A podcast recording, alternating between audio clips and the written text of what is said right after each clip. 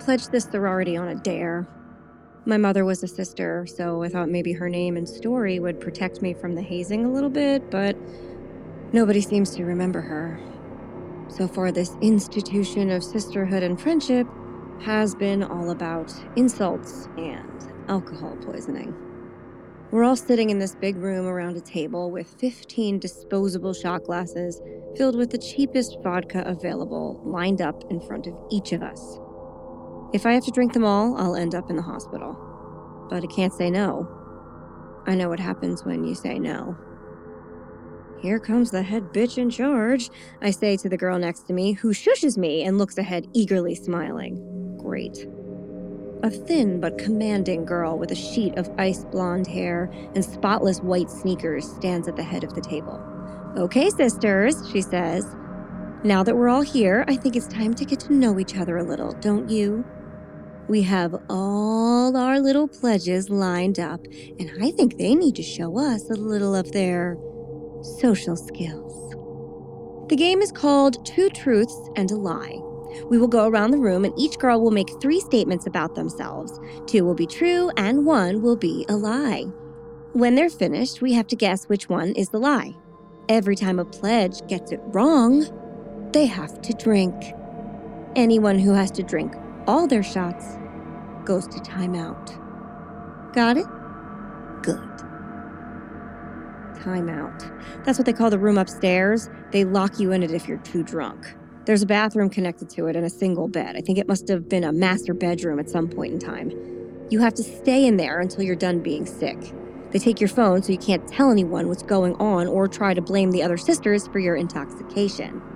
Sisters are not allowed to be seen staggering around being sloppy or getting sexually assaulted or anything else that might ruin their reputation. Back to the game. I'll start, the blonde says brightly. My name is June, but I was born in September. I hate peanut butter, and all my underwear are pink. Okay, raise your hand if you think the first one is a lie. Okay, the second one. The third. Very good, pledges. Peanut butter is disgusting, and you should keep that greasy mess away from me at all costs. Next. Okay, I got the peanut butter thing right because she wasn't exactly quiet about it. I had been warned not to bring anything with even a whiff of peanut butter on it into the house. But after the first one, I wasn't so lucky. Turns out I'm pretty bad at this game. Seven of my shot glasses were empty by the time it got around to me, and I was feeling them all. Most of the girls had only had to take one or two, so I was already sweating. Oh, look, it's our legacy, June said. And oh dear, she seems to not be doing so well. Alice, do you need to go upstairs? You're clearly not making it till the end, and we wouldn't want you to embarrass yourself. No, I say, trying to gather as much clarity as I can muster. I can play. I start thinking about what to say, but I can't get her tone of voice out of my head. I don't understand why all of this has to be so mean. Why is she acting like I've done something to her? Or that I'm an offensive smell she wants to get rid of? This beautiful, perfect girl doesn't even know me. The alcohol has made me impulsive and angry, I'll admit it, and I forget the rules altogether. Nobody wins at this stupid little game. But that isn't enough for me. I want her to lose. I feel my mother with me. I glance across the room and catch my own reflection in a decorative mirror. My mother, full of youth, sits next to me. I feel her hand on my shoulder, and I know I'm safe. Here goes nothing. My name is Alice.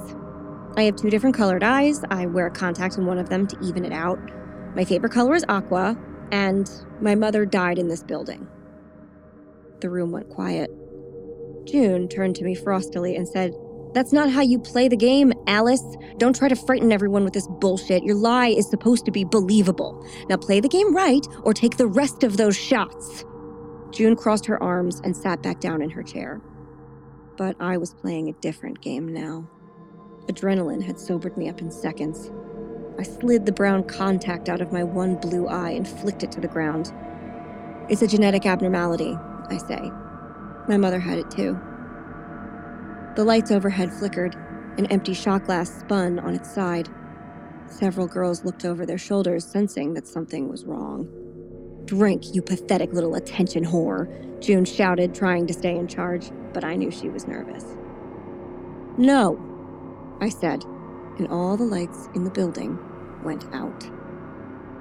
She doesn't like you, June, I said. You'd better apologize. What? June spat, losing confidence by the minute. She doesn't like you, I said as the lights flicked back on to reveal the girls sitting in clumps now, clutching each other for safety. Maybe she recognizes you, June, I say after a moment. After all, I'm not the only legacy here, am I? Your mother is a sister too, isn't she? That's okay. You don't have to answer. I know she is. She was there when it happened. And guess what? So was I. What are you talking about? June asked, growing more confused and angry by the minute. They couldn't admit to having a pregnant sister, I said, unraveling my horrible tale. It wasn't the image they cultivated here. So one night, after the rest of the sisters had gone to bed, your mother went into my mother's room and told her she had a phone call.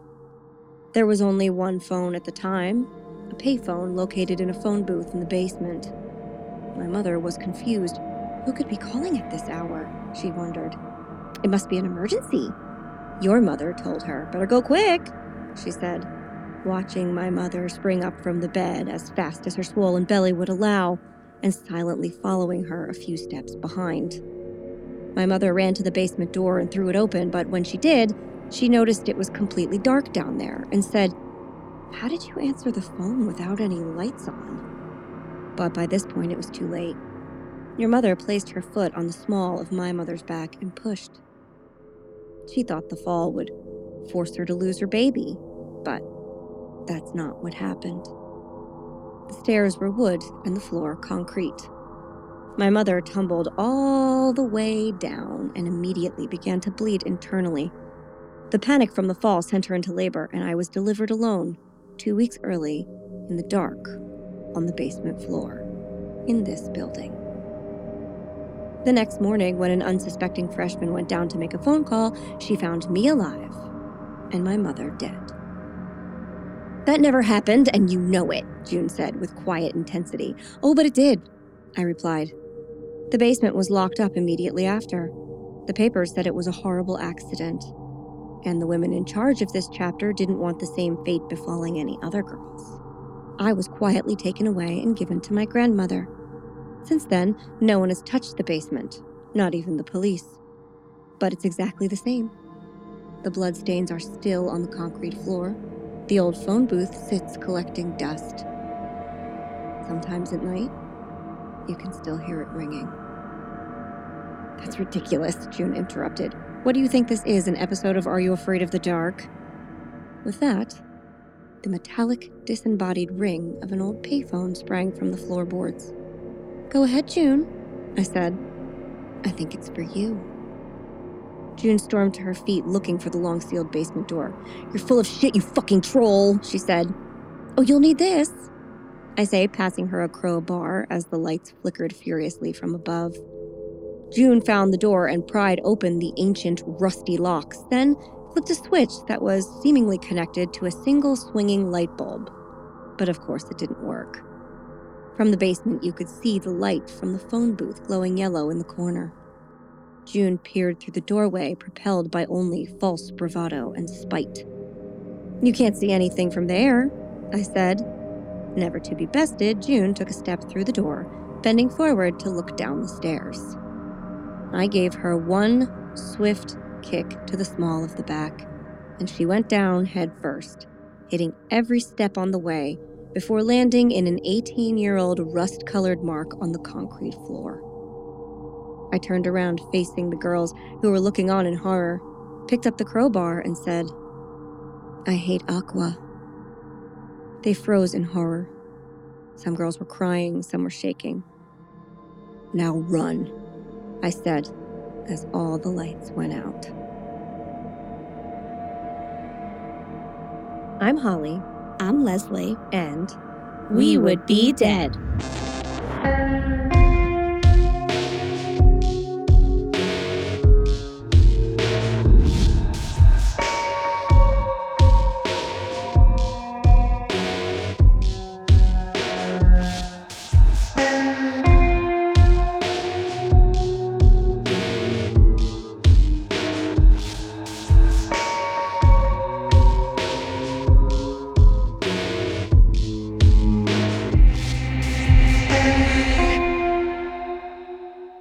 Leslie. Hey, Holly. Hey, fiends. So, as you will notice, this week's episode is not about the disappearance and untimely death of Jeannette DePalma. Uh, and with good reason. We were going to do it this week, but we were lucky enough to secure an interview with Jesse Pollack, the author of the book and subsequent podcast, Death on the Devil's Teeth, which is all about Jeannette and her disappearance and mysterious death. Now, Jesse, who also writes for Weird New Jersey and makes documentary films in the free time, I don't understand how he has. Yeah, same. I was What? like, what? Jesse, what's, what is your life? we'll find out about it soon. He has spent years of his life with a couple other of the guys from Weird News New Jersey researching this case. Like they've talked to everyone. hmm And in a month's time, he is releasing a second edition of the book Death on the Devil's Teeth with a whole lot more information in it. Which is wild because the first book has so much information. I know, the- First book is great, but I'm going to tell you guys wait and buy the new book because you're going to want that. Um, but being the good egg that he is, Jesse did let us know that maybe we should wait on our coverage on Jeannette, as his new book has stuff that we're really going to want to read in it. he kept pushing it. It's like, you might want to wait. got, you guys really should wait. So we're going to trust him because he knows way more about this than Yeah. we do.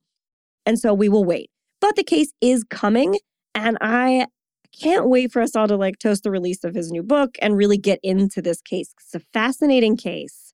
And being able to talk to someone who is that closely connected to it and has done that much research is really cool. So, and I really um I've I've chatted with Jesse off and on like getting this together and he's great and I really like talking to him and I think you guys are going to like really enjoy this uh this interview. So, we're going to be patient and we're going to wait till the end of September when his new book comes out. Fine. Right. I know. I guess we just have to wait. Um, in the meantime, you can listen to his podcast version of Death on the Devil's Teeth if you want to get caught up on where the story is as of right now. Also, very good. Mhm. Super interesting. We can put a link to that in this week's show notes. Good idea. We will do that. With that little serendipitous monkey wrench in our life, we were left empty handed this week. But yet again, I think that everything happens for a reason. And Leslie and I have been talking about sharing our two truths and a lie original campfire stories episode, like the stories we told with all of you guys here on the main feed for like over a year. We keep saying those stories were so good, we Mhm. have to put it on a main episode. So this week, you guys are going to get a really good time. Yeah. They're so fun. These stories were originally told, I think, almost two years ago at this point. They were the they were like in September of our first year. Uh, so some of you guys might remember them, and if you do, just don't give it away, Right. basically, and enjoy hearing them again because I enjoyed reading them again, and I can't wait to hear yours again. You and I both had to look up We which did ones was a lie. fake. yeah, we I totally forgot, and I read them, and I was like, oh, this I is not remember. revealing. None of these are obviously untrue to Yeah. me. These all sound really fake. equally I know these all sound equally Yeah. ridiculous Yeah. basically Mine are at least. I felt I kind of remember yours being like very intense. uh, some of them are yeah but if you know which one is fake don't spoil the twist and speaking of twists Oh. my daughter had her show this week Yes. which was so amazing and i love watching her on stage it's one of my favorite things in the world but after all of that time and crazy energy i feel a little twisted myself hmm and not in like the cool spooky way more in the you look like a haunted tree from an old disney movie kind of way. I like that though. thank you. Just all creased and gnarly, like perpetually moaning at nothing. Yeah. Uh. That's me. It's a bad look. And I've tried to cure it multiple times with like quippy jokes and maybe the hearts of a wayward huntsman Mhm, mhm. or just one heart. Maybe they have several hearts. We it don't It could know. be the doctor, Doctor Who. he has several hearts. He has two hearts. Bless him. Yeah. Good for him. Maybe it's him. We don't know. But none of that worked. So I think we should try another little antidote. And this one is much easier and less bloody, too. We just need a couple drops of. Validation, a hill we're dying on. That's right. And wouldn't you know it, the only people in the whole world that can help us with that are our very own fiends. That is the coolest thing I've ever heard. I mean, it works out really well. right. How lucky are we? Pretty lucky. So, simply head on over to Spotify or Apple Podcasts and leave us a five-star rating and or a friendly review. It really is the only way to move this podcast forward. And everyone wants us to move forward, right? Yeah, like I said, backwards is never good. No, it's not. Of course, I'm right, because more ratings and more reviews mean more opportunities. And more opportunities mean more content, which is actually what we all want, I think. Mm, mhm. Yeah, yeah. But if you don't want to wait for more We Would Be Dead in your life, you can support us over on Patreon. There, for just a little monthly donation, patrons get access to our weekly video after show, Host Mortem. Mm-hmm. Always fun. And it is now available on both video and just the audio format for those of you who prefer a more pod, a traditional podcast feel for your content, or if you don't have time to be looking at faces, I get it. Yeah. It's fine. Maybe you don't register faces. Maybe you don't. Maybe we you just look like see it all. weird, creepy blobs. I look like that anyway. It's fine.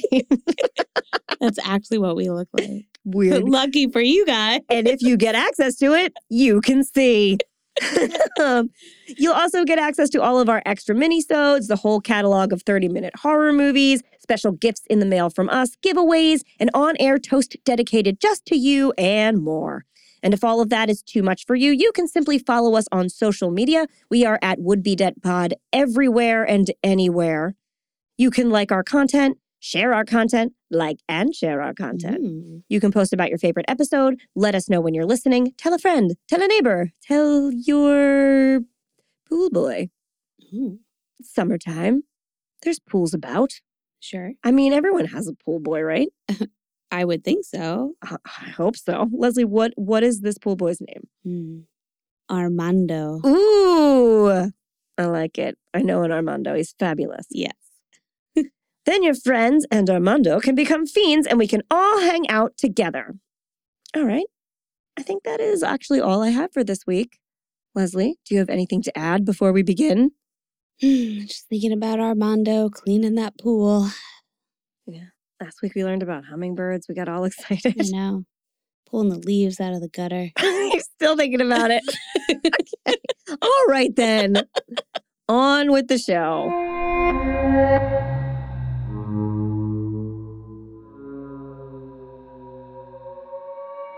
So, tonight's episode will be a little different. It's based on the super fun icebreaker game, Two Truths and a Lie. And honestly, no icebreakers are ever fun and they should all be stopped immediately. Oh my God, it's so terrifying. I just got hives thinking about Ooh, it. they make me so nervous.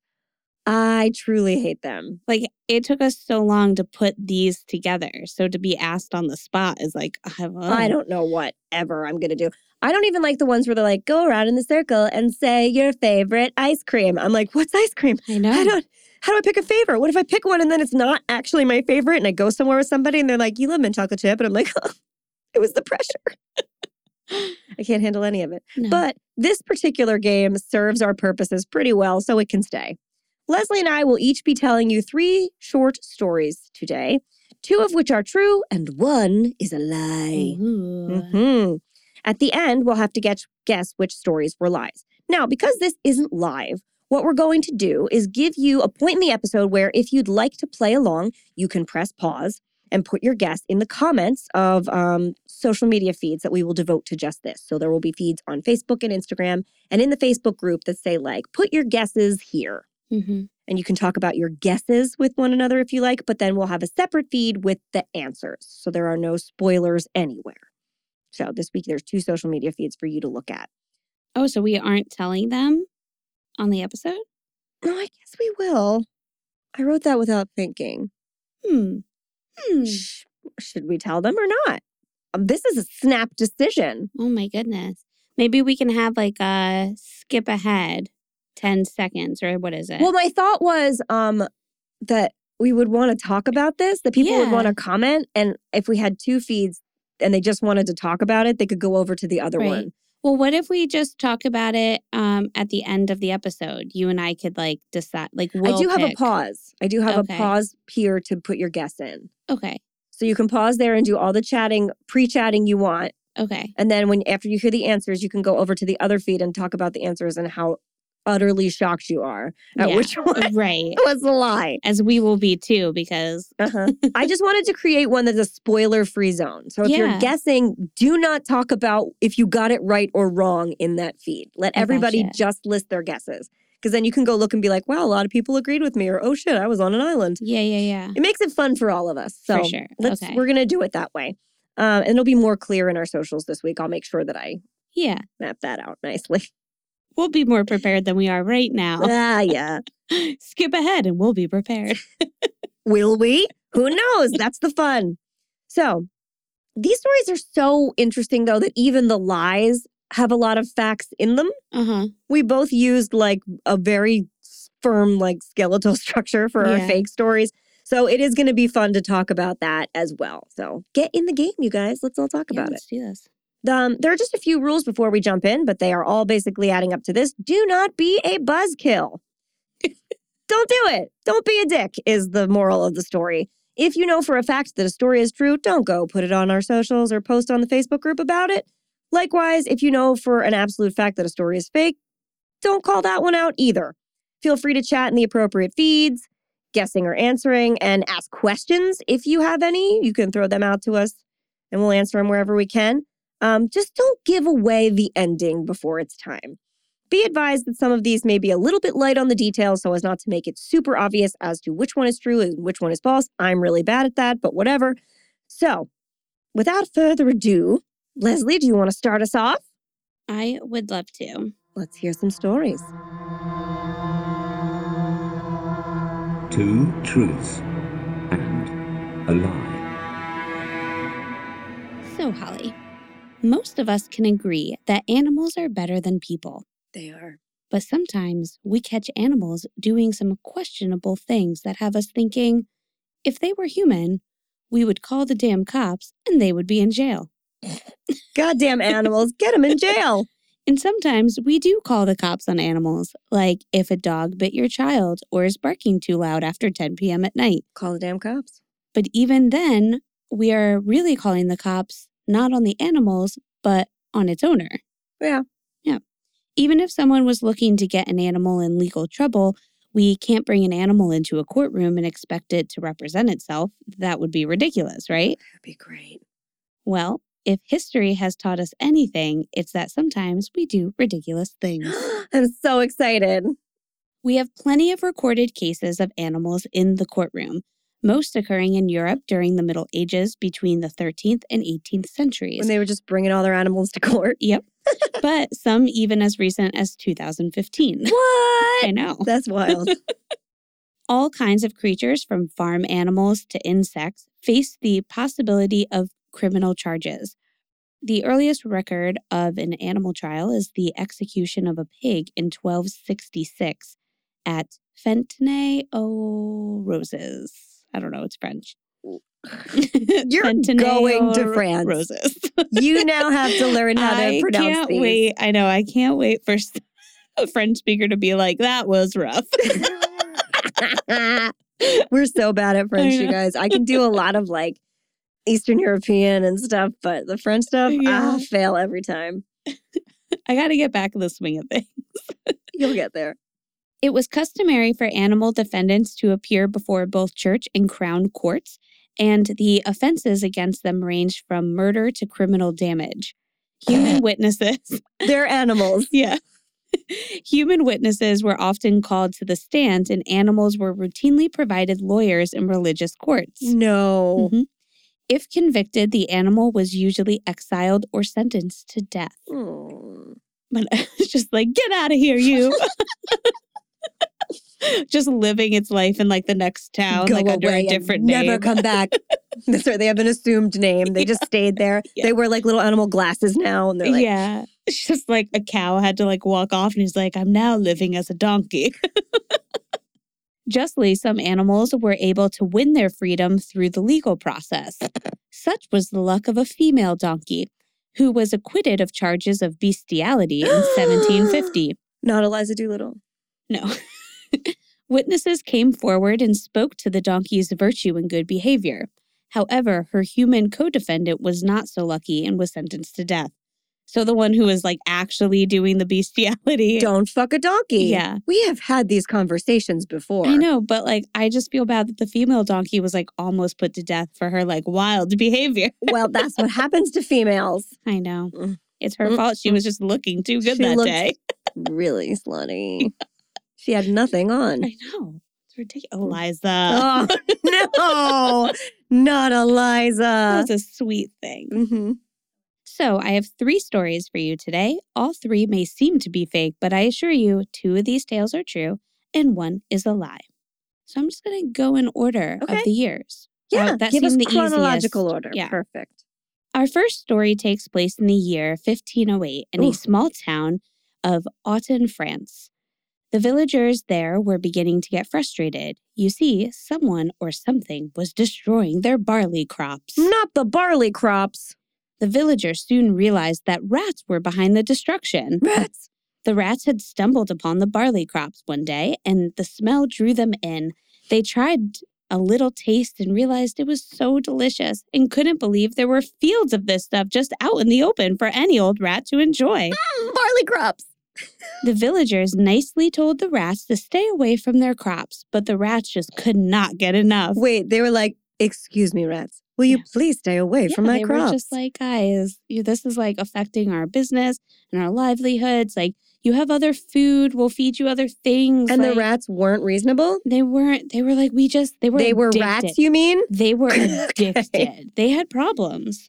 Mm, barley crops.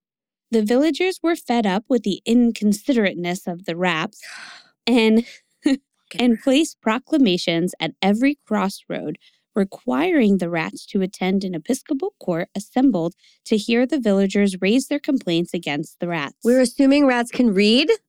well, they put it up. and just in like- case. Yeah.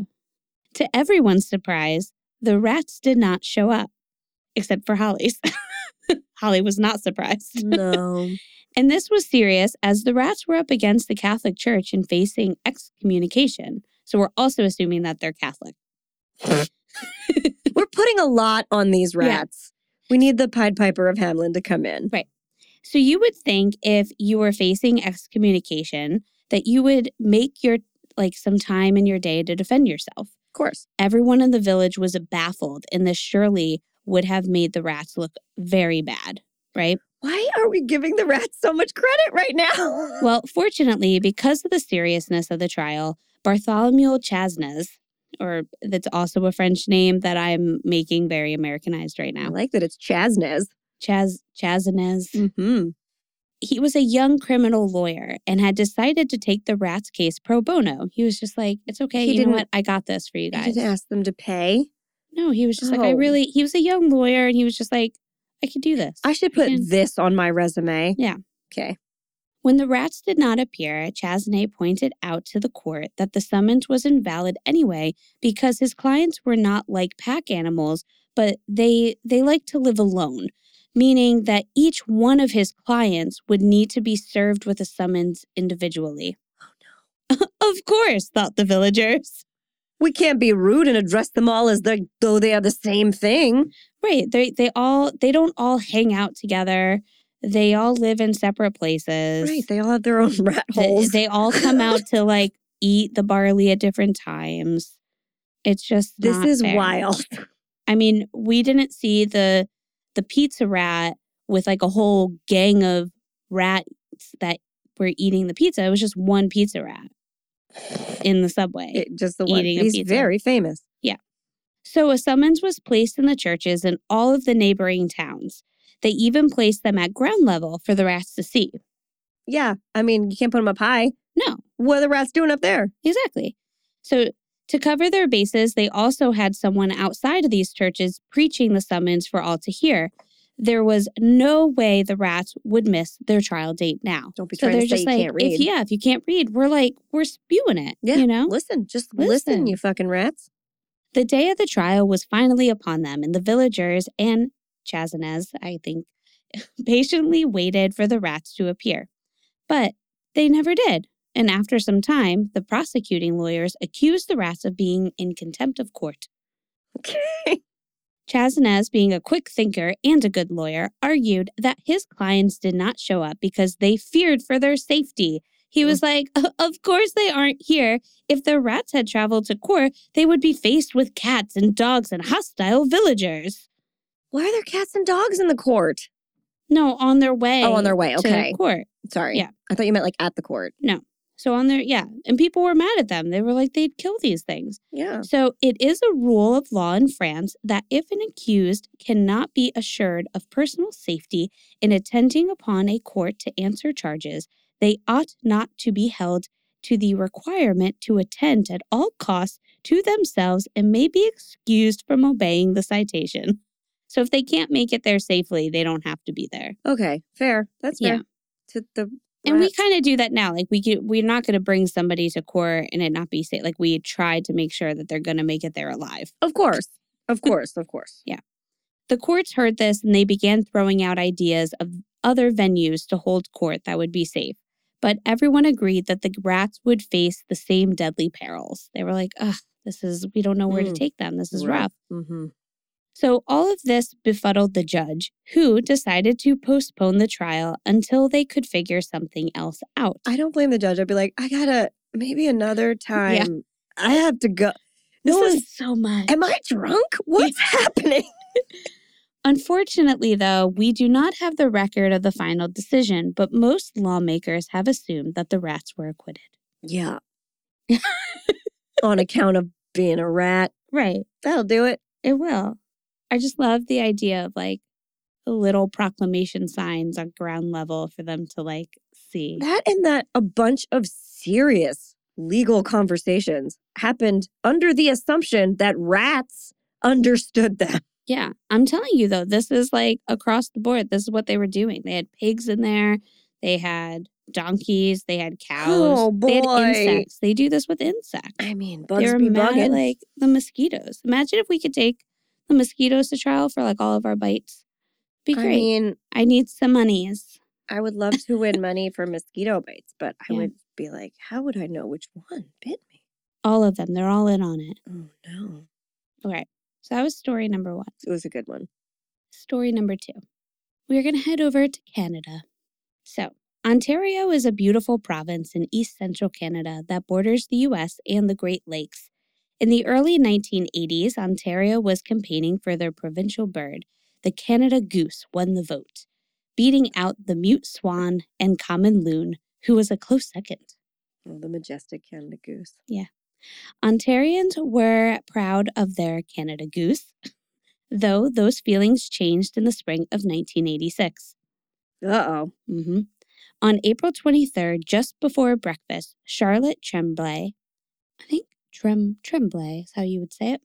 Charlotte Tremblay walked to the Victoria Park with her sister and two children, six month old twins, Leah and Anna. And a side note so the parents originally thought that they were having one girl and they planned to name her Lee Ann. So when they were surprised with the second girl, they decided to like split Just the names cut up. it in half. Yeah, That's economy for you. it's adorable. Mm-hmm. Be efficient. if you're going to be one thing, We're- be efficient. We are in Canada. We sure are.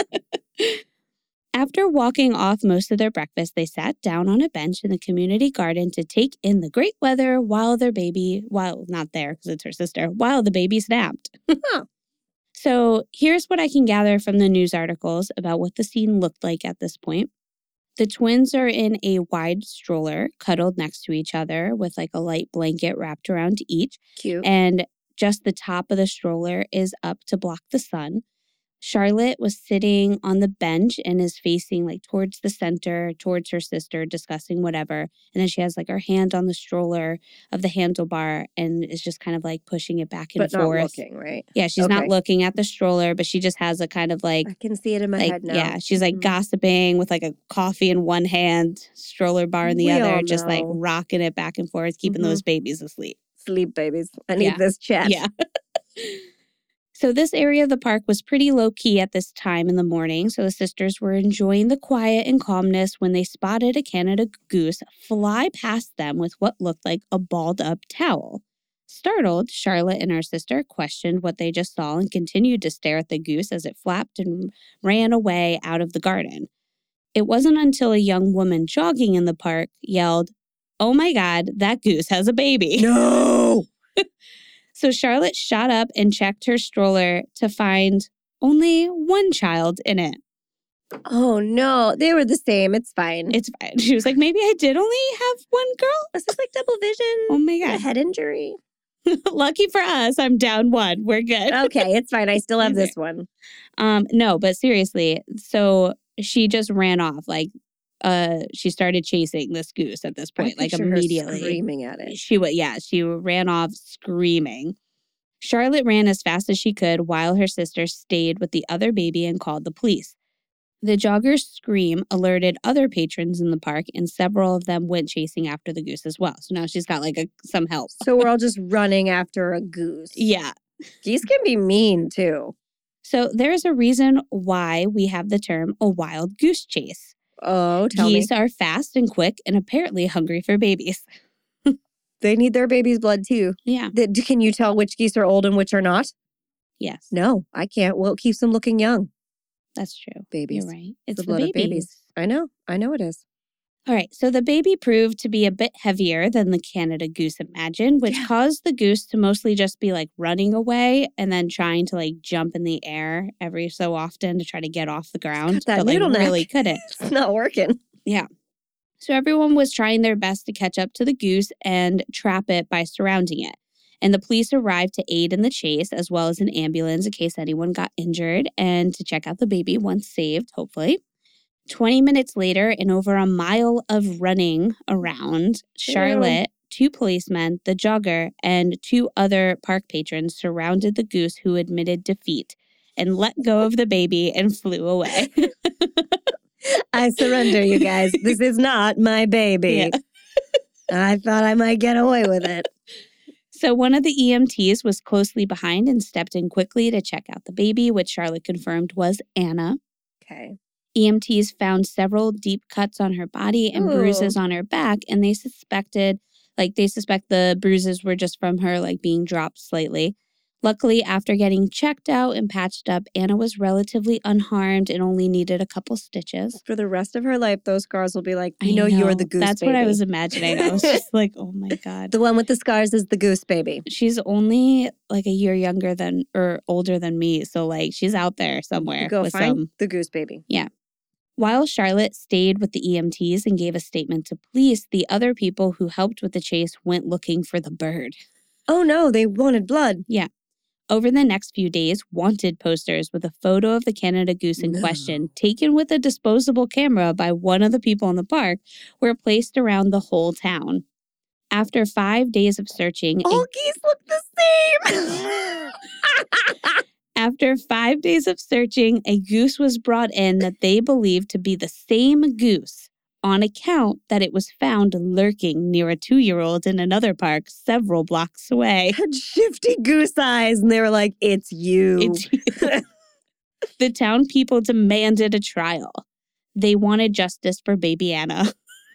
the goose also had a T-shirt on that said "I eat babies," and they were like, "It's probably It's that one." That one. Yeah. for sure. He's like, I'm just a hipster. Get He's it on like, the no, I don't. I got it on the boardwalk. It's like a smoker voice. Totally. Yeah. Hey guys, it's fine. Yeah. The police then called Charlotte into the police station to review what the, what had happened for their records. While there, the sheriff asked if she could confirm that the goose they had in custody was the same one. Charlotte, pretty confused by this question, asked, "What?" Look at his shirt. It's pretty obvious. The sheriff escorted Charlotte to a room where the gur- where the goose was being held. He asked her again if this was the same goose and if she would like to press charges. Listen. She thought they were kidding, but Yeah. the sheriff said this is an unusual situation and the town people want someone to answer for it. So it was kind of like the is this a fake? townsfolk It's just like not the is, maybe this isn't the right goose and like we're just gonna gonna execute a goose or something. yeah. So Charlotte could not be certain this was the same goose. She later said in an interview that I don't know how I was supposed to be able to tell if this was the same goose or not. It's not like it tensed up when I entered the room or something. Hey, It was like, "Rrr." we're friends. It's fine. I don't eat babies. she's like, but yes, of course, it looks like the same goose. They all look the fucking same. So, against the sheriff's advice, Charlotte decided not to press charges. The sheriff was like, come on, I think Get you that really need fucking to. goose. The locals were surprised, but understood that Charlotte didn't feel comfortable charging a bird she couldn't be certain was the same one. I they were feel like, for her." fair. Yeah. It's okay. You can't be like just throwing accusations around willy nilly. It's not fair. I not. wish they would do that with like other. Humans? Yeah. Yeah. That'd be nice. Mhm. So, the people of Ontario never forgot this horrific event. Over the next few years, a small protest arose to dethrone the Canada goose as Ontario's provincial bird. And in 1994, the people's voices were finally heard, and the common loon became the official provincial bird of Ontario. No. hmm Wild. Thrown in the Canada goose. Yeah. The majestic Canada goose. All right. Now, let's head over to Macedonia. Let's go there. Let's go there. It's okay. really fun, right? I bet you can pronounce all the names there. Yeah. Great. So, where in 2007, a bear trespassed on Zoran Keslowski's property. what did I tell you? Zoran. I'm not grilling you on pronunciation this week because one of them you wrote yourself. Yeah. Zoran is a local beekeeper who found the bear disturbing the bees and eating his honey. Yes, we need to poo. Zoran told the bear to get out and never come back, but the bear would not be deterred. Why is everyone telling animals like you better go? I mean, th- it's what they got to do at first. It's the nice, it's, you know, Mm-hmm. just like if you had a robber, you're just like, please leave. And then when he doesn't, Well, shit your pants. step two. so, night after night, the bear returned for that sweet, sticky honey. Ew. Zoran decided that if Pooh Bear wasn't going to listen to reason, that he better come up with another plan. So Zoran bought a generator and lit up the entire area around the bees and played loud Serbian turbo folk music. oh, you gotta get him stuck in a tree. Uh, Haven't you read a one book? well, whatever he read. So later, Zoran told reporters that I tried to distract the bear with lights and music because I heard bears are afraid of that. So he read something. Yeah, we're all afraid of that. And this worked for several weeks, but then the generator ran out of power and the music fell silent, and Pooh returned, and he was angry. Yeah. Yeah, that was annoying for a while there. He attacked the beehives, killing many of the bees in the process. Well, they didn't do anything. Zoran was mortified and finally called the damn cops, upset that he even tried to handle this on his own. Just like, oh, so many people I are dead. So many bees are dead because of me. Because I just wanted to handle this on my own. Had I been able to ask for help, those bees might still be alive. Exactly. And no one in my Survivor neighborhood guilt. would have needed two weeks of Serbian folk music. Don't we all need a little Serbian folk music? I don't know, maybe. Serbian turbo folk music. John, can you find us some of that and Yeah. play it somewhere? Because Add I have that no idea what it sounds like. Yeah. Should Is we the- find it? Should we actually listen to a minute of it? Okay, hold on. I'll put it on. Serbian turbo folk. Oh, wait, that's right. I'm not going to Google it. What if you made this up and you're now forced to find something? This is great. I hope this is the lie and that you are wildly scrambling right now. Wait, this is five reasons why turbo folk music is great. Okay, hold on. there is a chance that this is totally fake. And I can't stop thinking about that.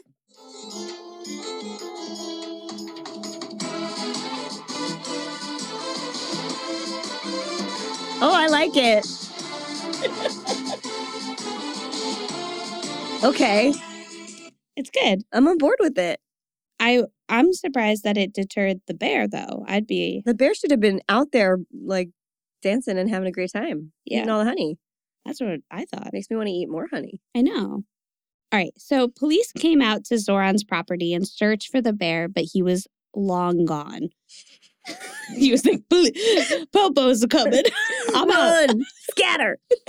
oh God! Zoran sued the bear and prepared to go to trial. Just Oh picture my him God! getting set up his his suit on, yep. his briefcase. I'm off to trial. Yeah. And while the bear remained a fugitive, a trial was held, and the city of Bitola found the bear guilty of trespassing, stealing, property destruction, and murder. Murder. The bear was ordered to pay $3,500 in damages. Where is he gonna get that from? However, the whereabouts of the bear are still unknown. Luckily, the courts ordered the state to pay Zoran for the damages because the bear had no known owner for Zoran to actually go after, There's a wild bear. And that even if they found the bear, it would probably it probably didn't have its own bank account. Probably not. I mean, they just were assuming. So it could have. Winnie the Pooh is probably pretty rich. Yeah. So I bet know. you he had a lot of bees he was keeping too. dead ass bees. Yeah. So if the bear ever does show its face again, Mm-mm. It will not be thrown in jail as he belongs to a protective species though. So that's Mm, nice in the mm. area. They're they're all protective over there. Mhm. So honestly, I don't really know why he's still hiding if he won't even have to go to jail for this. I don't know. Should borrow that I eat babies shirt from the goose. He's just posing as a goose now. Yep. I'm a goose. Rawr. Wait, squawk, squawk. what a goose would say. gross. I hate honey. Ew, it's gross. Give me some Babies. I mean bugs. Give me some babies.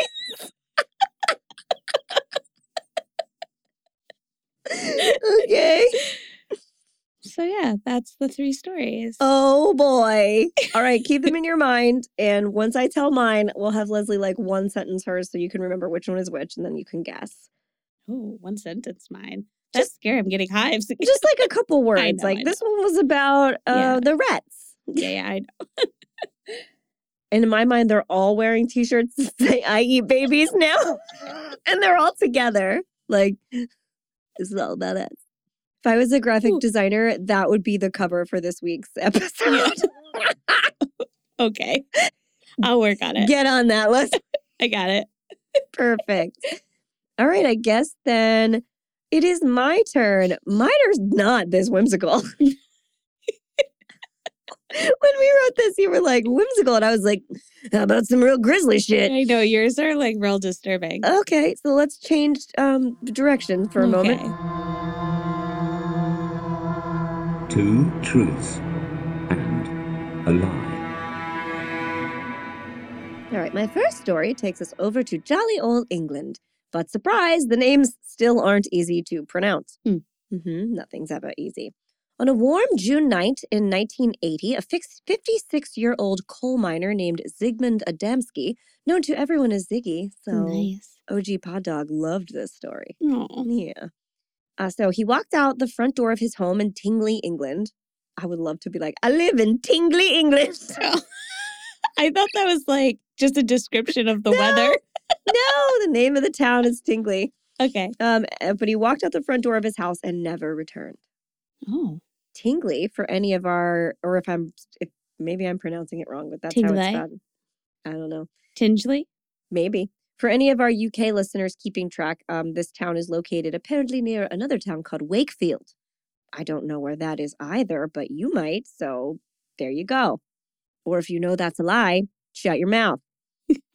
Ziggy had departed his home on foot on the evening of June 6, 1980. He was supposed to be walking the short distance into town to get some groceries and other household items from the local shops, an activity that he did quite often. But this time, he didn't come back. After it grew dark, Ziggy's wife began to get worried and did the exact right thing. She called the damn cops. Or in nicer language, she reported the incident to local authorities, stating that she thought her husband may have been kidnapped. Authorities and friends and family searched high and low for Ziggy all night long, but to no avail. Five days pass. No Ziggy. Hmm. Then a curious phone call comes into the local police station. A man who lived 20 miles away from Ziggy's home had gone out to his father's coal yard and discovered a body lying gingerly on top of a 10 foot pile of coal. The body was completely free of soot and looked as though it had not been resting there for very long. Ginger. Yes, gingerly. The man told the police that it was the body of a man dressed in a suit but with no shirt. Oh, Yeah. This uh, big, kind of hot. big fashion choice. I know. I was like, was he a stripper or I don't know. This big choice wasn't the only odd thing about this scene. I mean, it's a dude laying on top of a pile of coal, but it does get a lot weirder. The man that called the police went on to say that it looked as though the body had been badly burned and that his clothing looked as though it had been like haphazardly put back on. Hmm. Which, of course, would have meant that it was removed first at some point in time. He was on coals, though, right? Mm-hmm. Not like fiery coals, Oh, just okay, coals. Just coals. Yeah. The caller also told police that he would never forget the look on the body's face as long as he lived. You want to know what it looked like? Yeah. No. Yeah. Yeah. No. Come on. No. Yeah. It was he was wearing a shirt that said "I eat babies." um, He said he was shirtless. ah, that was the twist. No, the the body's eyes were wide open and his mouth hung agape. It looked as though he had been quite literally scared to death. Ugh. Yeah, so he had this like ghastly grimace on his face. Police were immediately on their way to the scene. Well, you would be, wouldn't you? When they got there, they were able to tell pretty quickly that sure enough, it was the body of missing local man Zygmunt Adamski. Oh, how did he get there? Who knows? And the man who found him had been pretty accurate in his description. But things got even stranger. First, the body was resting atop a 10 foot pile of coal, as I said, and yet the pile had not been disturbed anywhere. Usually, climbing such a thing would have caused it to like crumble and tumble in places, so it would look kind of messed up. There'd be footholds in it and stuff. But nothing like that had happened. It was perfect, just like all the other ones. Also, if a person were to climb a 10 foot mound of coal themselves, even if they had a ladder and then lay down on top of it, they would generally be pretty dirty. Mhm. I don't know if any of you have ever been around charcoal in any way. I assume most of you have, maybe in a grill or an art set. Who knows? Or a warehouse where you make soap with charcoal. hmm That's also an option. Uh, anyway, those of us who have experienced it firsthand know that that shit gets everywhere immediately. everywhere. I take it out of my nose constantly. I'm sure you do. And you can't just brush it off. It like No, smears just- on you and then you're like covered in black stuff. But Ziggy's body was completely clean. No Oh. smears, no smudge, no dust, no nothing. Wild. I know. Accurate again to the man's description, the body was dressed as though it had been dressed in like a real hurry. So the suit and the shoes were there, but no shirt. And the clothing that had made its way onto his body was on wrong. Like the jacket was buttoned incorrectly, like it was two buttons off. So it was all Mhm. weird. And the pants weren't buttoned at all. They looked like they Mm. had just been pulled on him and left there. And his wristwatch and wallet were both missing. The face, though, the man who had found him really wasn't kidding. It really was quite a sight, frozen in fixed, wide eyed, open mouthed gaze of horror. So that was a terrible sentence. Sorry, guys. So Ziggy laid there as though the last thing he saw was not a pleasant one. Mm. So the police knew immediately that this was the body of Zygmunt Adamski because even though some stuff was weird, he still looked exactly as he looked. He wasn't Okay. different. But what everyone was wondering now was what happened to him and how did he end up this far away from home? Because Right. he was on foot, it's 20 miles away. Yeah. Ziggy was then taken to the coroner's office for a complete autopsy, and they determined that a heart attack had ultimately been his cause of death. But what had led up to that event was indeed curious. As I mentioned earlier, Ziggy had somehow acquired some very strange burns. They were on the back of his head, his arms, and upper torso, and had been covered in a thick, gelatinous ointment. Ew. It was like light green color, too. It was like a weird salve. Technicians and medical examiners had never seen an ointment like this before, so they sent samples down to their lab. But the lab ran a lot of tests on this mysterious ointment and could not determine what it was. Hmm. Also, while Ziggy had been missing for five days, his body only exhibited one day's worth of beard growth. And his hair had been roughly cut quite short. And it was determined that Ziggy's time of death was just a few hours before he was placed atop that pile of coal. Not only that, but it appeared that he had been discovered not long after then, which means he wasn't out there very long at all. Hmm. That could be why he looked so pristine. He hadn't been dead that long. But that leaves us with four days of completely lost time. Right. But then only one day of hair growth. Yeah, beard growth. Mm-hmm. Mm-hmm. There are a lot of theories as to how Ziggy ended up on that coal pile. Some people think he was abducted and killed by KGB forces, then discarded atop the coal pile. Some people think he was struck by ball lightning and a passerby attempted to help him, so they like saw it happen or just found him on the ground. But they got scared when they realized he was dead and they tried to relocate him without identifying themselves. Then in this version of the story, the ointment may have just been like a homemade remedy, which is still weird because like why couldn't they tell what it was then? Right.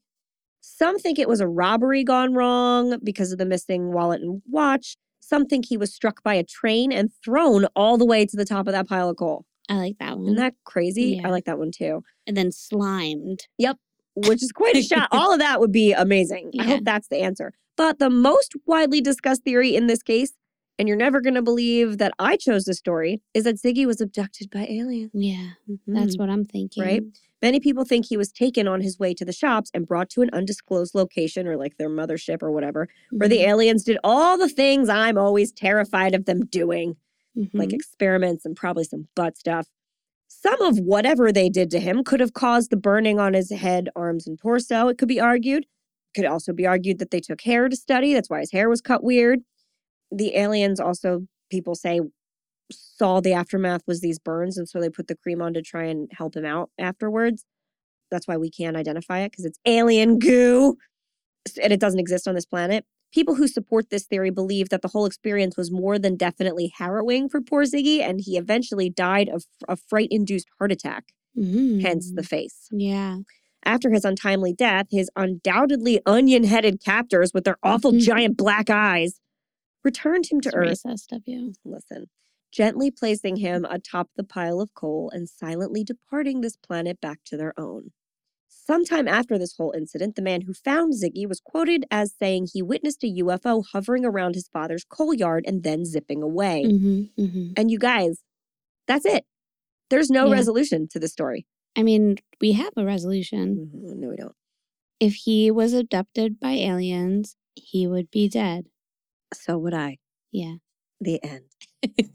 um, to this day, there's no evidence leading us to what happened to him. yes, there is. No.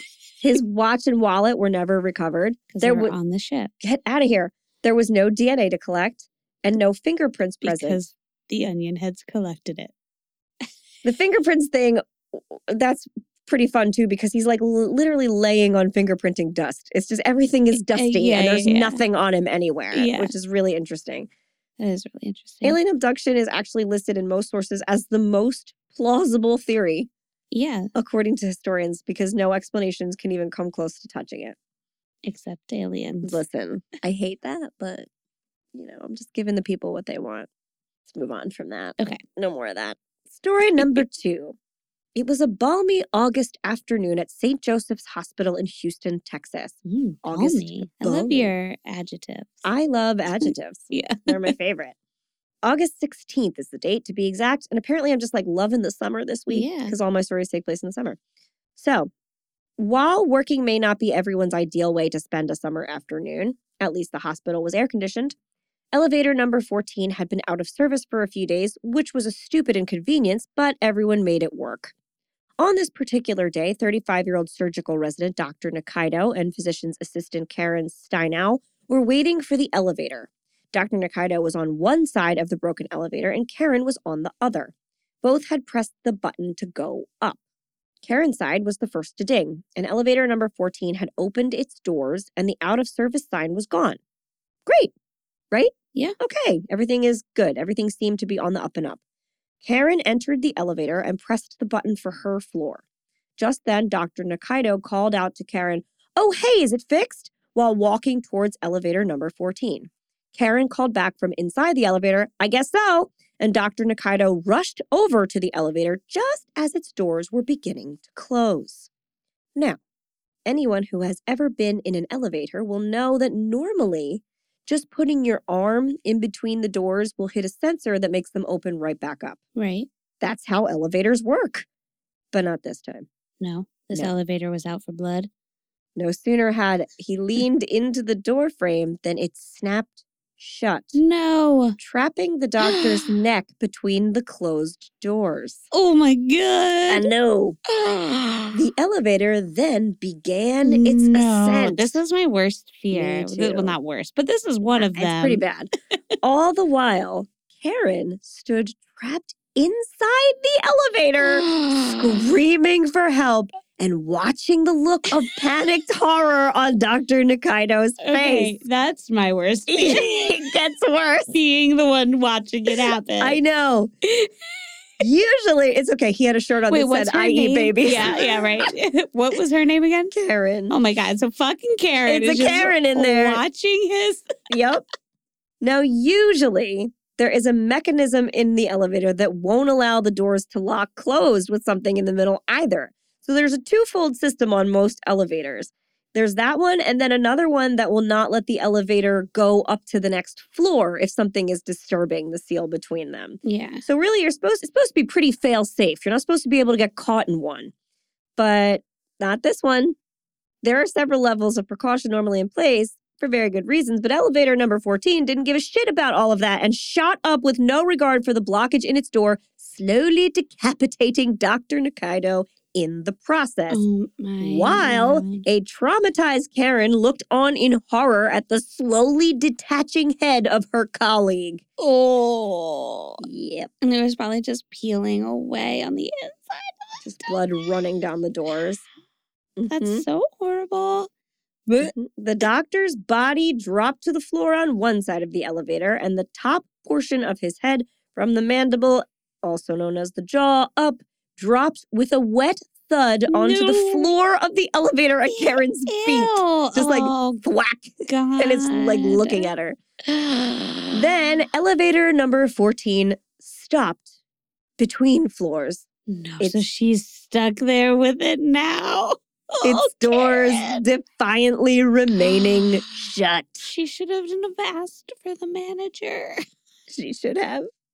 Karen was trapped in the elevator with three quarters of Dr. Nikaidoh's head for over an hour. Oh my God. Did it start to smell? Not yet, probably. While the fire department came to her rescue. I imagine she was like slowly losing her grip on reality.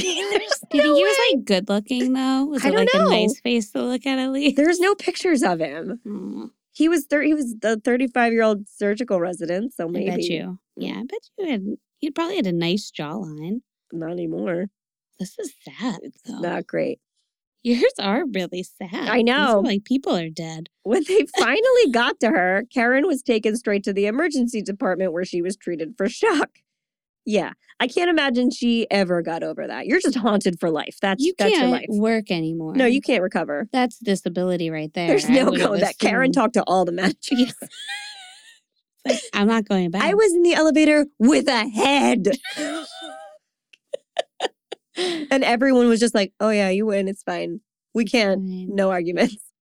Later, experts would determine that the elevator's faulty wiring had never been repaired. Someone simply removed the out of service sign. Mhm. I bet you it was Karen. bet she's like, I ain't got time for this. It's fine. She was like, Yeah, I guess so. I guess it's fixed. Yep. And That's that day, it fault." decided to respond to the call.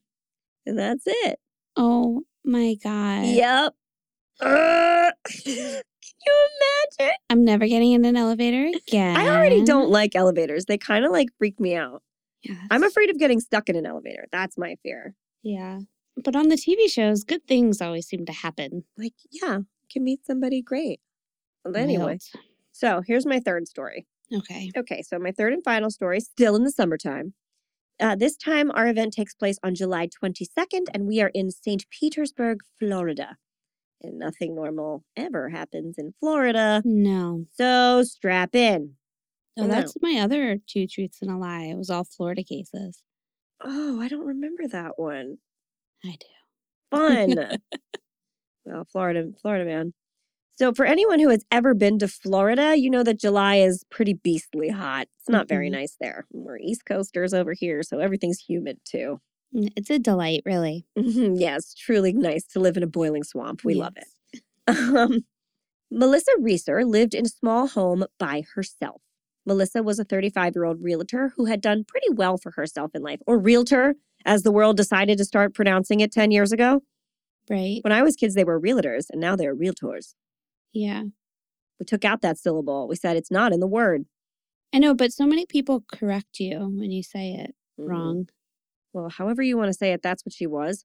And she had done pretty well for herself in life. So she's like, you know, selling some big money homes in Florida, doing good. She was also well known to her neighbors. So this is not a John List situation. She had a tight knit family and she was friends with everybody around her. So things are pretty good for Melissa. On the afternoon in question, Melissa's neighbor Nicole had mistakenly received a package addressed to Melissa, and so she headed across the street to deliver the package herself. Nicole noticed that Melissa's car was parked in the driveway, so she figured she must not be working that day and perhaps maybe the two of them could go out for lunch and pass the afternoon together. Plus, she probably was like, I wonder what's in this package. It was, Yeah. I want to know. It was delivered to my house. So instead of leaving it on the doorstep, I'll knock and wait. Ooh. By the time Nicole made it her, the short way across the street, she was already sweating. She knocked on the front door, noticing that even to just knock on it, it felt a little hot. Oh, Yeah, maybe too hot. After a couple rounds of knocking with no response, Nicole went to see if the door was unlocked. She and Melissa were pretty friendly. As I said, she's buddies with a lot of her neighbors, and Nicole was concerned. So if she just walked in the door, it wouldn't have been like horrible.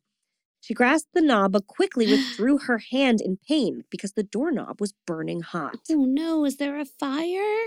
Let's find out.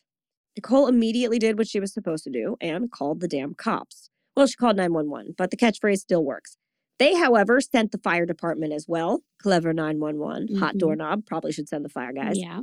The whole situation was incredibly curious as there seemed to be a fire, but also there was no smoke, no Mhm. smell, and no flames. Oh, wild. Yeah, so what on earth is going on in there? It just turned into an oven?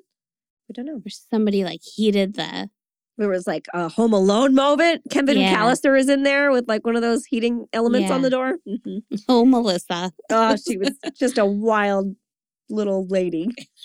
I don't know how to finish that sentence. The fire department arrived shortly after Nicole placed her call, so they weren't far away, and immediately knocked the door down.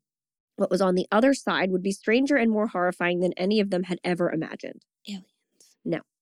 You only get one alien story. All right. There on the couch was a smoldering pile of ashes.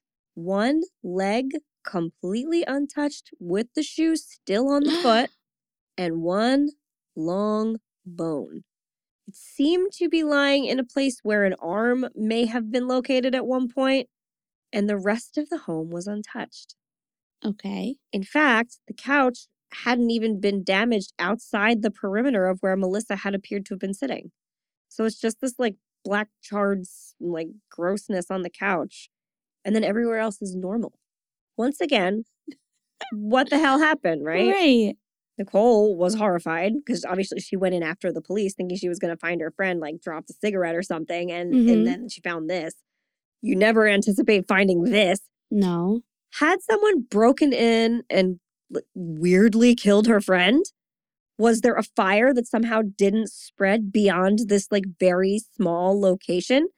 Had a murderer tried to cover their tracks by burning the body extremely efficiently? It all seemed too much to believe. Melissa's remains, what was left of them, so like the leg and the bone, were taken to the medical examiner and investigators combed her house for clues. Through speaking to friends and family, detectives found out that Melissa had been at work the previous day. She went into the office in the morning and then showed a couple houses in the area to a couple separate interested parties. So they can trace all of her locations. All these people back it up. And after work, she went to the gym. There's video of her, like security footage of her entering and exiting the gym. And then she went home, after which time she was never seen again. So they found her phone, and text messages on her phone revealed that she had texted a friend in the evening. And during the exchange, she had mentioned that she was enjoying a night in, drinking some wine, and watching movies. Ah, I fucking wish. That sounds great. I want that night so bad. And everything seemed normal. That's not like a weird, unhinged thing to do. no. She had a pretty normal day. And there were no signs of a home invasion. Remember, they had to break the door down, it was still locked from the inside, and no struggle, or what they could tell. No one seemed to want to do Melissa any harm. She didn't have any like recent breakups or enemies or family feuds, nothing. Just nothing. Medical examiners noted that upon her arrival to the morgue, the internal temperature of her remaining leg was unbelievably high. Her blood alcohol content was also high. But then again, we already knew that she had been drinking wine. So this isn't like, oh no, she's a shocking surprise junk, drunk. She just had some wine that night. right. No accelerant was found on the body. So nobody had like thrown lighter fluid on her or something and lit her on fire.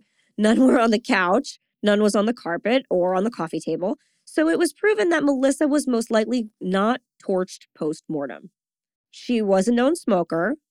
As I said, like they thought maybe she dropped a cigarette. So they do still suspect that a cigarette was to be caused for whatever, however, this little fire's burned. Right. They think like a cigarette nothing else it. is burned. Just no, just her. yeah. Yeah. But still, it didn't add up. If Melissa had fallen asleep with a lit cigarette and Yeah. dropped it from her hand, that would light the whole couch on fire. Yeah. Or it would have caught like carpets or, or papers or anything. hmm Um, but there was no real damage to the rest of the house. And the human body does not generally ignite like a Roman candle in a trash can. So why did Melissa? Because she just did. It was aliens. Because she was a Roman candle in a trash Yeah. can with a Oh t shirt on that said, I eat babies. nom nom nom. Mm. she was secretly a goose. there was only one solution the coroner could think of, but it's not going to be a solution anybody wanted to believe or anybody liked. Yeah. Spontaneous human combustion. I mean, that's the only answer here. Yes, and this is everybody's like favorite urban legend. A phenomenon rarely seen and even more rarely documented. There's only a very, very, very, very, very few cases of this. hmm And this would mean that by some chemical chain of events, Melissa had spontaneously burst into flames that rapidly consumed her, took her life, and burned out. Right. As predicted, the police were not really into this as a valid explanation. They're like, I feel like this is not true. Please try harder. But the medical examiner pressed on, asking for more details about Melissa. He's like, okay, fine. What were her eating habits like? How often did she drink? Did she take any drugs? Did she take any medicine? I mean, like recreational drugs. Mhm. And then did she take any medication? Was she on vitamins? Did she take supplements? Did she use essential oils? Tell me about what goes into this body. So they ask around. And a break comes in the case when a friend casually mentions that Melissa's eating habits were rather precise, as she had been on a ketogenic diet for some time. Mm. The diet had proved effective in weight loss for her, and so she had maintained it very strictly. And anybody who does keto, and you, Leslie, because you are pretty knowledgeable in this stuff, know that you're not supposed to like stay on it forever. Yeah, you have to do like cycles. Yeah, you can't just maintain it for like years and years without breaking it. Right. You're really not supposed to. So, not only that, but according to her friends and the text messages, she was known to enjoy more than one glass of wine every night after work. Nothing extreme and no harm, no foul. You can come home, sit on your couch, and drink a couple glasses of wine without being like a problem. Mhm. That's what it was. But it turns out that this was the key to everything. The medical examiner explained that hot smoke from the cigarette had ignited an excessive amount of acetone that had accumulated in her body because eating keto for too long, as we said, puts your body in a state of ketosis, which is not good for your kidneys. This is not meant to be a forever lifestyle change, merely a limited time diet, or you, like you said, a cycle, and that you then take a break from so this kind of shit doesn't happen. Right. Like ketosis is healthy to be in, Mm-hmm. but you have to like cycle it back out. Like you don't want to be in ketosis constantly. Yeah. It's not meant to be maintained, basically. Yeah. Yeah. You want your body to utilize the ketones Mhm. rather than peeing them out all the time. Yeah. And so when you go into ketosis too long, you just start peeing them out. bad bad scene. Um, so this is not good for your kidneys. Again, as I said, it's not supposed to be a lifestyle change. And extended alcohol abuse can do this to your body as well. And when you're in a state of ketosis, you produce an excess of the extremely flammable acetone, which is essentially propane. Under the right conditions, guess a human can, in fact, ignite like a Roman candle in a trash can. Wild. No accelerant was needed because Melissa was the accelerant. Like all of her gel nail polish just came off. Probably. Once she burned out, the fire ceased because really it was just burning the chemicals in her body. And after the chemicals burned off, it was done. The rest of the house remained untouched. And I bet that medical examiner won an award because holy shit, that is some incredible detective work. Yeah, that's wild. Isn't that nuts? Yeah. Okay, that was my third story. So now the time has come for you guys to guess. But before we do so, let's have Leslie just give us a little like recap. What were your three stories again? Story number one. Story number one was about the uh, rats Mm-hmm. um, having to go to court for eating the barley. Perfect. Story number two. Story number two was about the Ontario Canadian goose that Right. ate the that wanted to take that baby. Ah, you babies. and story number three. um, story number three was about Pooh Bear. That's right. And that fabulous music we listened to. Yeah, this uh, Serbian turbo folk music. turbo folk. Yeah. And in case you need to go back on mine, the first one was about the dead body on top of the pile of coal. Taken by aliens, Yeah. The second one was about the decapitation in an elevator. also done by aliens to see what would happen if a body got stuck in an Stop it. elevator, or Karen who took off the sign that It said was it was, Karen being not working. Yeah. and story number three was that last one about spontaneous human combustion. which is also an alien thing, Would you please stop it? which is what happens when you're on a keto diet. well, it, it can under just the right circumstances. Okay, so now the time has come for you guys to pause. Hit the pause on your device, whatever device you're listening on, it's probably your phone, and comment on just the guessing thread. Don't go over to the answers first, no cheating. Uh, if you would like to get in the game. So, ready? Pause.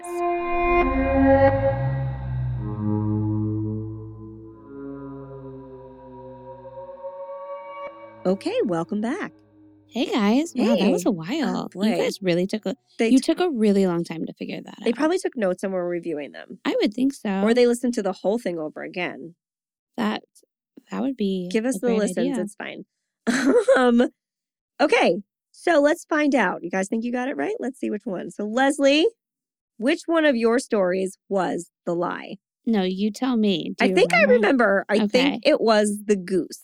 Yes. Yeah. It was the goose. And you know, the only indication, because all of your stories are nuts, the only reason I knew that last time was because I remember you being like, the loon replaced the goose. And I was like, no, it didn't. The- did. oh, did it really? Yeah, that was the fact. That's where I got that from. See, I thought is- that was the lie. And the rest of it, I was like, I believe this wild baby carrying nonsense. No, it did. It re- That's really it's- Yeah, that's the provincial bird. Why? Did, is there a real reason or they just decided? I forget why Oh, okay. now at this point. But yeah, because I, was looking at like Mhm. what the bird was, and I was like, oh, this is it. So there's like specific fact. All there's all those facts in there. That's like a real park that they Oh, were in. very good. There's like a real area like that. Um, yeah, that's what the I gave all the all the background knowledge. good story. Thank you. You did a very good job. And the other two were insane. So Yeah. It's really hard to gauge which one of those was a lie. If I had to just like base it on ridiculousness level, it would be the fucking rats. It's crazy that that really happened. That that really happened. It's also a drunk history story. Is it? I love drunk history. um, I missed with it. um with Kenneth. oh yay! Yeah, it's really good. He's the lawyer. Yay! It's Why so good. We'll watch it name right after now? Oh yay! I love drunk history. Jack McBrayer, that's his name. I was, had a stroke for a minute. Mhm. So now it's time for mine. hmm Do you remember which one was the lie? It's really funny because I can tell now more with your writing, but also it's the last one. Yes. Yeah, the combustion one. But People I don't. I fooled so many people last time. yeah.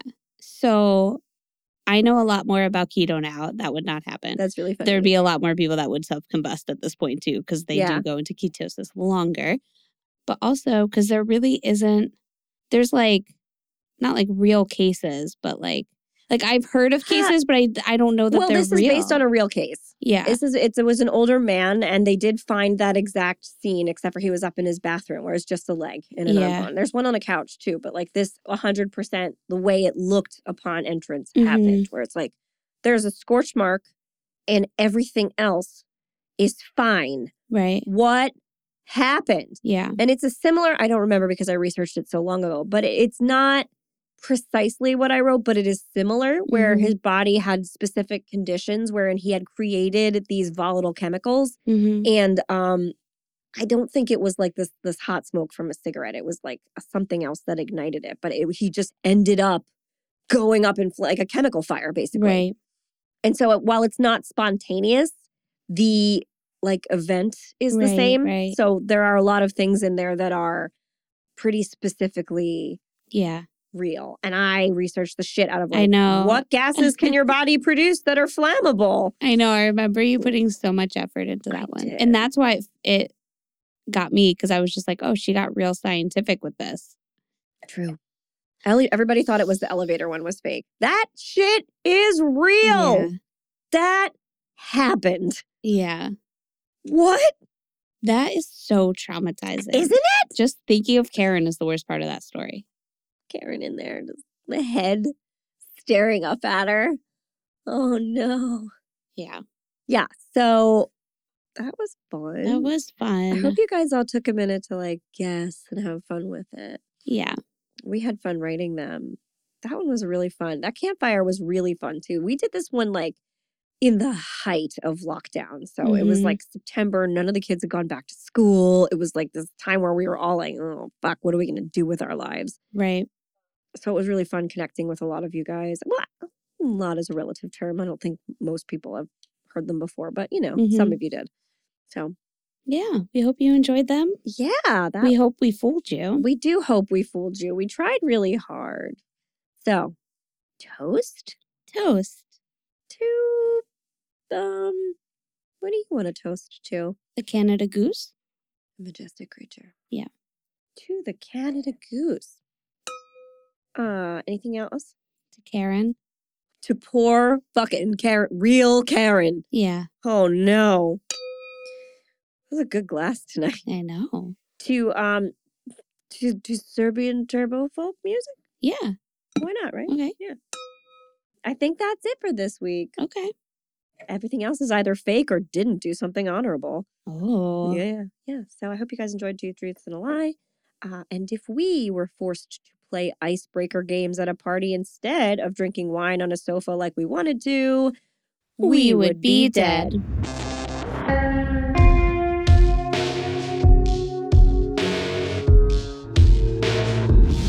Thank you for listening to the We Would Be Dead podcast. Hit subscribe now to never miss an episode. Rate and review our show on iTunes.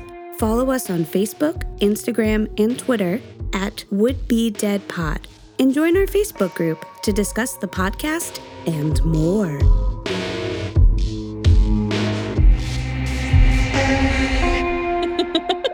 I surrender, you guys. This is not my baby. Yeah. I thought I might get away with it.